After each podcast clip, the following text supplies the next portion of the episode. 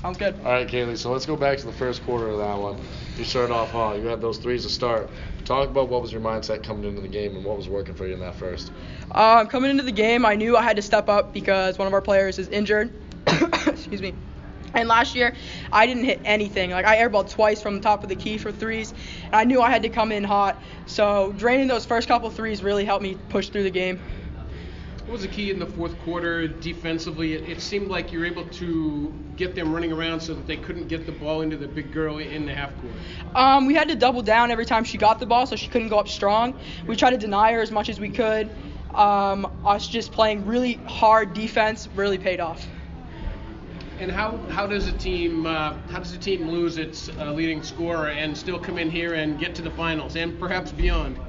I have no idea. I didn't think we were gonna make it this far without her, but we just had all this stuff up. Like first game, we had Taylor Hardy step up really big, and then this game, everyone stepped up really big, and that's what we needed. So um, one year ago, around this time, faced these that exact team. The result was a little bit different than it was this year. How does it feel to advance to the regional final, winning like you did today against them? Oh, it's unbelievable. Last year we lost by nine, and I really wanted to come back. This is a team I wanted to beat. Like I'd love to play the other team, meet, meet someone new, but I really like the revenge on this team. Got it today. Thank you very much. Thank you to Maine Athletic Fundraising, Heron Brothers, Charles Inn, Maine Highlands Federal Credit Union, Rawls Garage, and Castro's Landscaping, and IRL St. Clair and Sons for sponsoring Eastern Maine Sports coverage of Tourney 2019. Congratulations on the win. That was a back and forth game, most of that whole game, especially late in the fourth quarter. Kind of talk about going into that fourth quarter and when it was going on. What was going through your mind?